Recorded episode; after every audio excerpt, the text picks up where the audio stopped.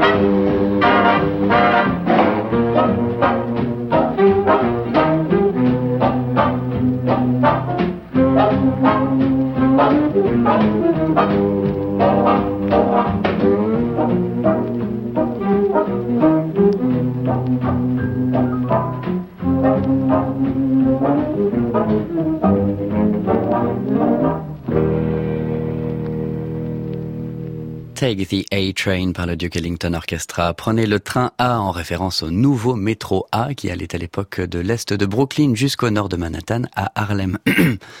Excusez-moi. La légende dit que c'est Duke Ellington qui a écrit au compositeur Billy Strayhorn le chemin pour aller jusque chez lui et les instructions commençaient par Take the A-Train, prenez le train.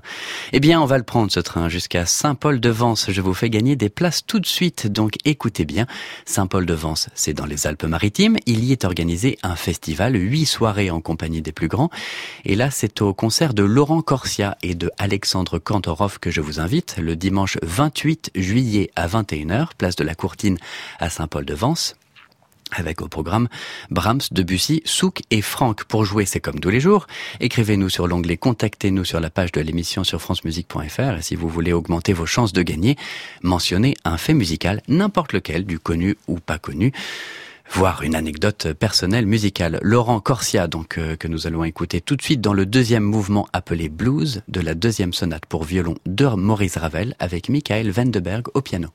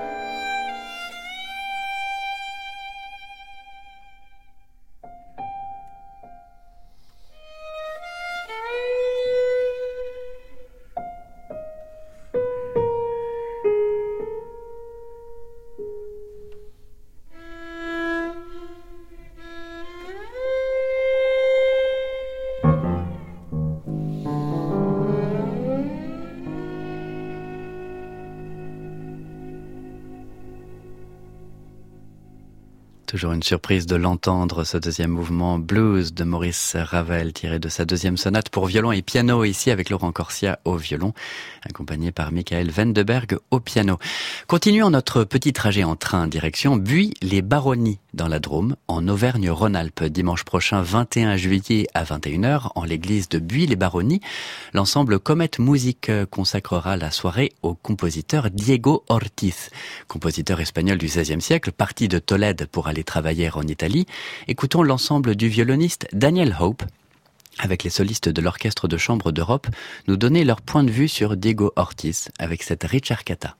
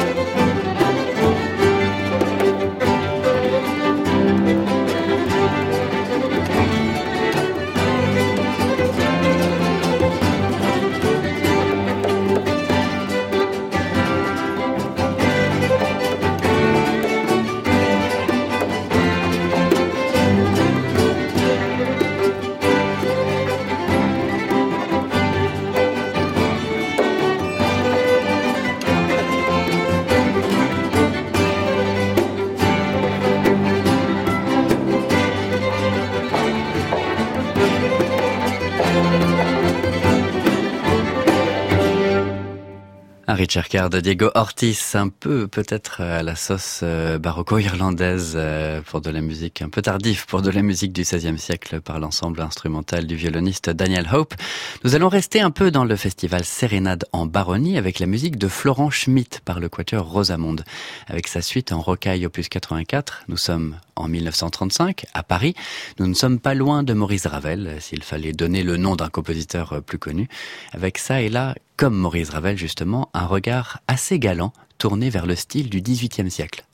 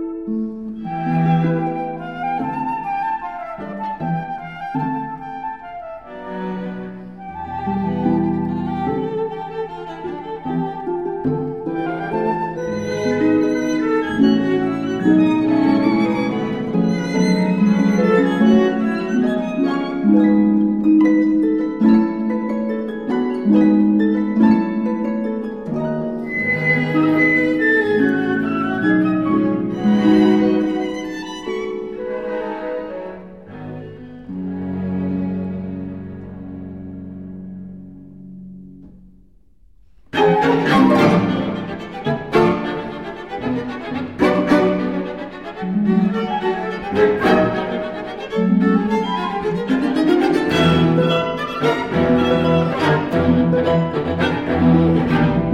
you.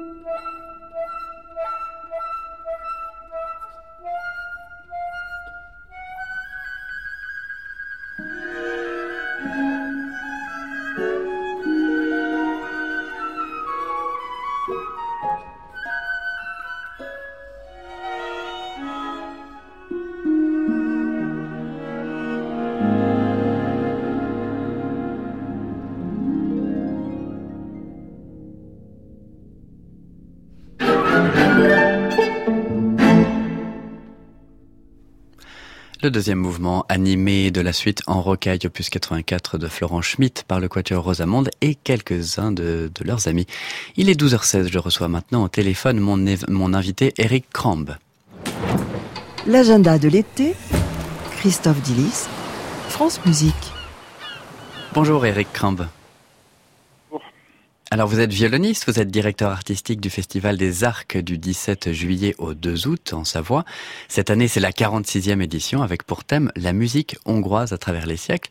Mais vous mettez toujours un compositeur euh, pas forcément hongrois mis en regard, euh, Schubert, Strauss, Schumann ou Mendelssohn. Oui, euh, oui, oui, c'est donc la 46e édition de ce beau festival et on fête euh, d'ailleurs euh, le 50, les 50 ans de la station des Arcs. C'est aussi un bel anniversaire pour, pour la station elle-même. Euh, un festival qui effectivement a, plusieurs axes de programmation, une thématique qui change chaque année. Donc ça c'est vraiment le plaisir du directeur artistique, c'est de choisir sa thématique. Et cette année j'ai voulu me tourner vers la musique hongroise. Donc ça commence bien évidemment avec les compositeurs que tout le monde connaît comme Liszt, Bartok ou, ou Kodai, mais j'ai voulu aller beaucoup plus loin et j'ai fait des, recherches et des découvertes incroyables. Alors j'ai des, compositeurs comme comme Leo Weiner, comme Mossoni, comme Ferenc Erkel par exemple. Euh, voilà, avec des avec des, euh, œuvres du, de la deuxième moitié du, 20, 19e siècle. Euh, des œuvres euh, exceptionnelles que enfin que je que j'ai trouvé exceptionnelles et puis bien sûr euh, bien sûr euh, celle du XXe siècle avec Kodai euh, euh, Ligeti, euh, Sandor Veresh, enfin voilà, Eötvös, on, on, fait, on va faire un, grand grand voyage en anglais à partir du, début du, du 19e jusqu'à la musique euh, d'aujourd'hui. Euh, ça c'est le premier axe. Deuxième axe, euh, comme vous le dites, le grand répertoire. On a un festival de musique de chant, donc il y aura euh, du Mozart, il y aura du, Strauss, il y aura du Schubert, il y aura également du Bach. On fait chaque année une journée Bach une journée qui, qui lui est consacrée. Et puis très important également pour nous, la musique d'aujourd'hui avec un compositeur en résidence. Et cette année, il s'agit de Benjamin Attahir, euh, dont nous interpréterons une dizaine ou une douzaine d'œuvres, dont, euh, dont une commande du festival et deux créations euh, mondiales. Et euh, donc, on, ça, ce sera l'occasion pour les, le public de découvrir euh, tout ce répertoire-là, mais une occasion aussi pour euh, les musiciens, puisque le festival, c'est aussi une académie du 21 au 31 juillet. À l'époque, mes collègues musiciens me disaient, oh, bah, c'est une antichambre du CNSM. Est-ce que c'est toujours vrai? C'est toujours vrai, oui, oui. On a, on a on a la chance de, pouvoir recevoir, euh, les années, entre selon les années, entre 150 et 200 stagiaires qui viennent du monde entier, et, euh, et le fait d'avoir une soixantaine d'artistes ici euh, qui participent au, au, festival, donc au concert du festival, euh, ça, a amené tout naturellement, euh, il y a pareil une quarantaine d'années, à créer cette académie, et on a donc des, des, des, très très bons niveaux. Alors des gens qui viennent pour préparer les concours internationaux, d'autres qui viennent pour préparer leur rentrée en, dans les CNFM ou dans les grandes écoles européennes.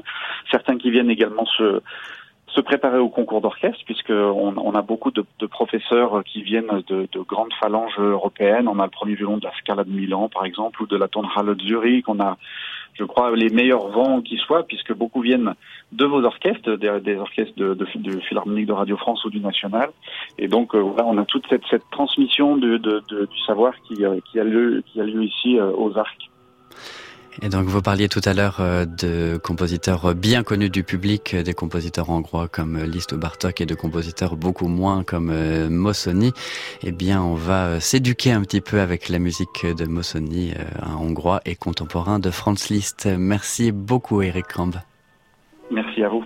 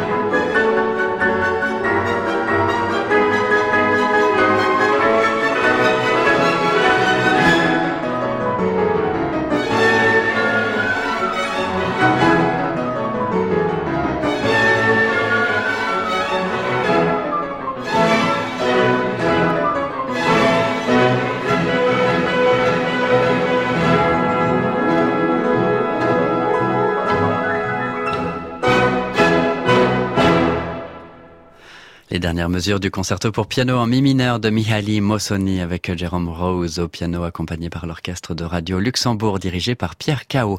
Réservez votre lundi 29 juillet, si vous, 29 euh, juillet, oui, si vous êtes dans les environs d'Orange, la symphonie des mille de Gustave Mahler, sa symphonie numéro 8, demande un tel effectif qu'elle est rarement donnée, donc vraiment profitez-en, surtout par l'orchestre philharmonique de Radio France et l'orchestre national de France, le chœur et la maîtrise de Radio France ainsi que le chœur philharmonique de Munich. Et on vient de me rassurer ici à la maison de la radio justement sur le fait qu'il reste encore beaucoup de place. Nous allons en écouter la fin sur le texte du Faust de Goethe par l'orchestre royal du Concertgebouw d'Amsterdam et le chœur de chambre néerlandais dirigé par Maris Janssens.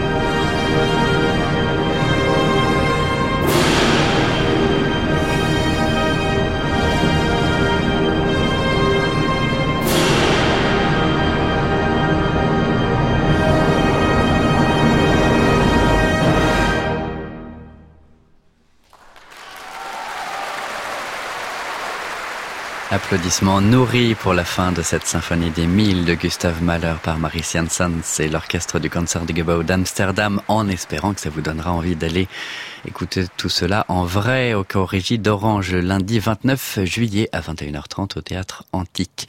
Du gigantesque et post-romantique, nous allons passer au médiéval et à l'intime avec le festival de l'abbaye de Fontfroide près de Narbonne, le festival musique et histoire de Jordi Saval qui commence aujourd'hui. Jordi Saval qui nous en parlera dans l'émission de mercredi. Et eh bien justement, mercredi, il donne carte blanche au flûtiste Pierre Hamon. On va l'écouter dans la musique du XIIIe siècle.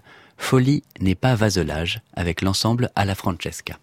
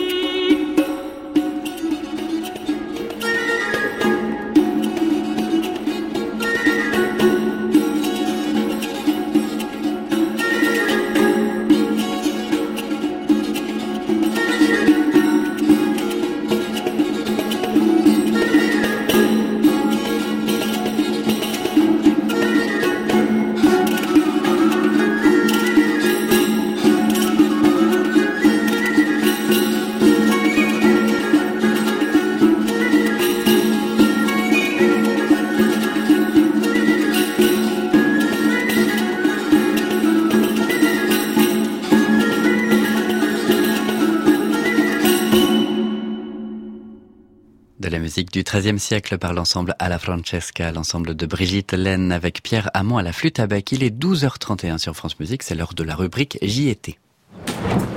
L'agenda de l'été, Christophe Dillis, France Musique. Tous les jours, France Musique donne la parole aux musiciens, mais cet été, nous la donnons aussi aux membres du public. Aujourd'hui, c'est Judith Cruz qui nous parlera des promenades musicales en Pays d'Auge. Bonjour, je m'appelle Judith Cruz, texane, transplantée en France depuis 40 ans. Je suis arrivée pour enseigner un an à Montpellier et me voilà maintenant dans le pays d'Auge. Et pourquoi est-ce que j'aime tant les promenades musicales du pays d'Auge? C'est très simple. Il y a deux raisons.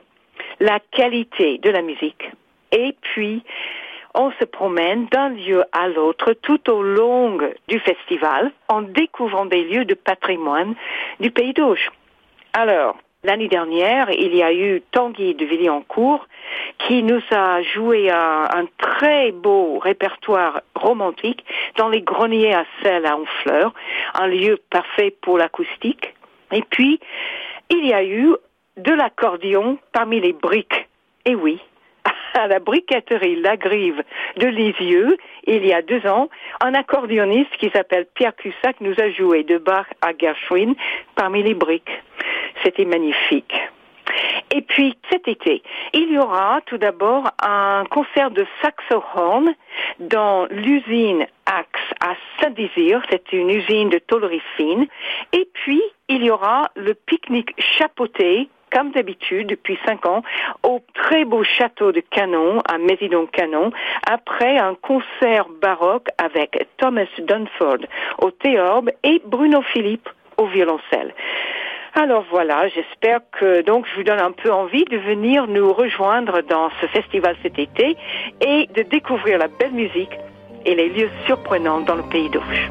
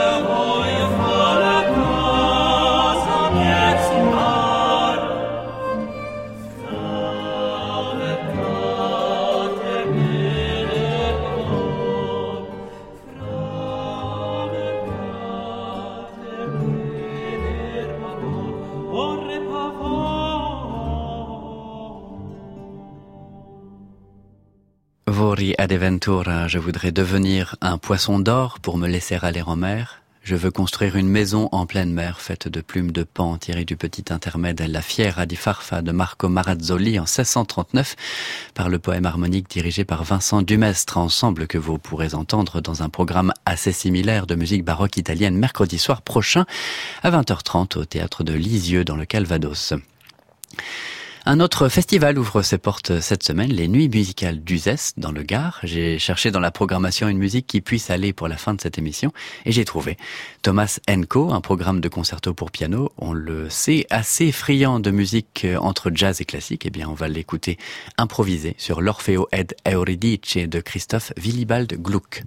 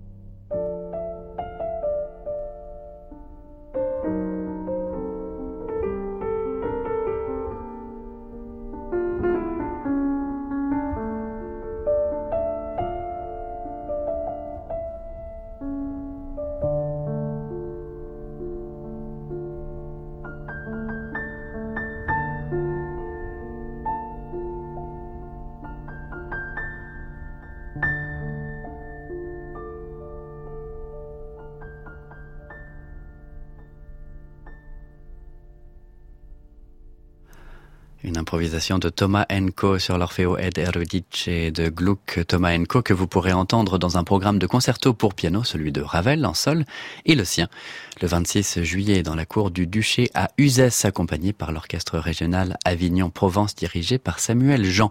Dernière étape de notre voyage en train, Nice, avec le festival Nice Classique Live qui démarre aujourd'hui, ce soir la musique de Vivaldi et celle de Piazzolla, qui ont tous les deux composé des saisons musique baroque versus musique ancienne, donc par le concert idéal, l'ensemble de Marianne Piketty, ce soir à 21h dans le cloître du monastère de Cimier. Alors ça se rapproche eh bien pas mal du projet de leur dernier disque, rapprocher et entrelacer la musique de Pietro Antonio Locatelli, baroque italien début 18e, et la musique d'Alex Nante, compositeur argentin né à Buenos Aires en 1992. Thank you.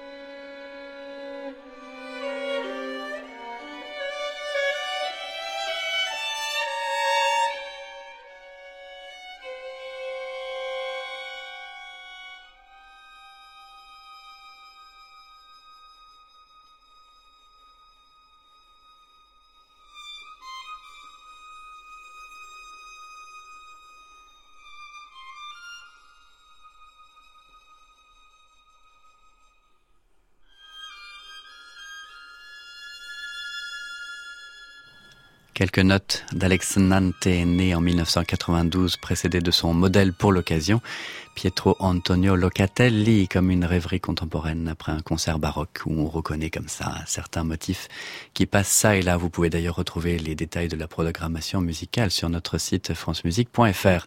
Rendez-vous ce soir donc pour euh, Vivaldi Piazzolla par eux, le concert idéal dirigé du violon par Marianne Piketty à 21h. Toutes les informations sont sur le site du festival Nice Classic Live. J'ai des gagnants pour le concert de Laurent Corsia et Alex Kantorov à Saint-Paul-de-Vence. Bravo donc à Fadela de Roche et Olivier Boulet. Il est 12h46 sur France Musique.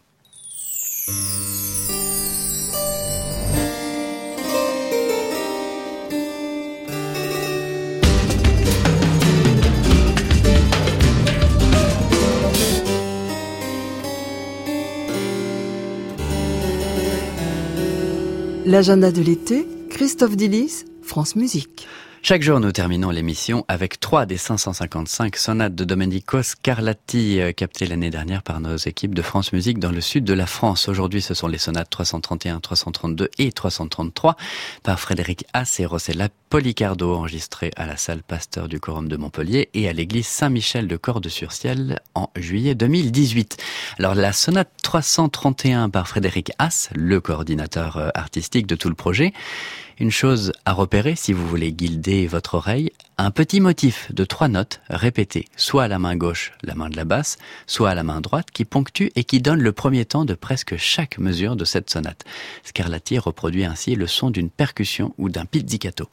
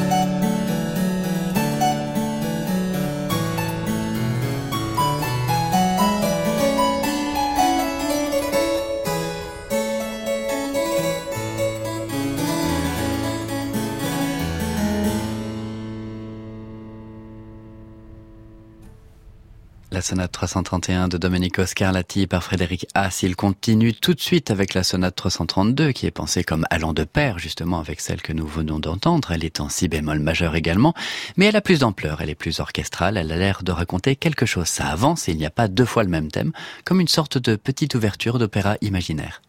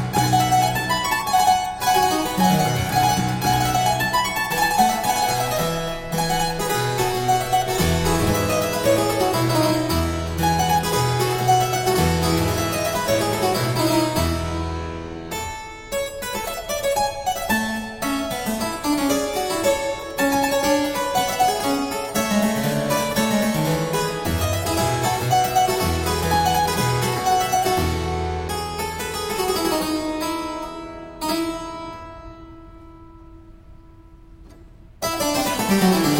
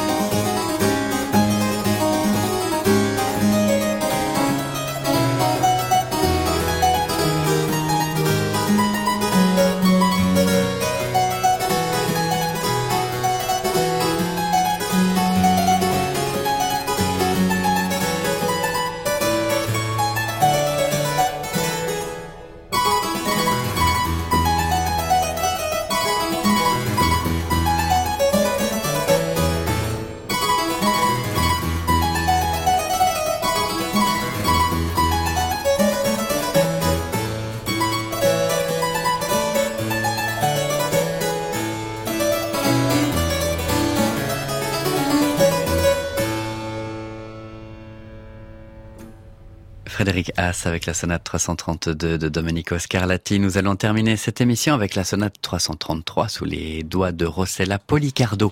Alors qu'une majorité des sonates de Scarlatti est constituée de sonates en un mouvement, comme des petits poèmes, des petites fantaisies techniques qui ont chacune leur raison d'être, celle-ci est divisée en deux. Alors oui, certes, comme d'habitude, mais là, les deux parties ont des tempos très différents. Et du coup, on peut se demander, introduction lente, puis cœur de la sonate, ou alors cœur de la sonate, puis conclusion hâtive.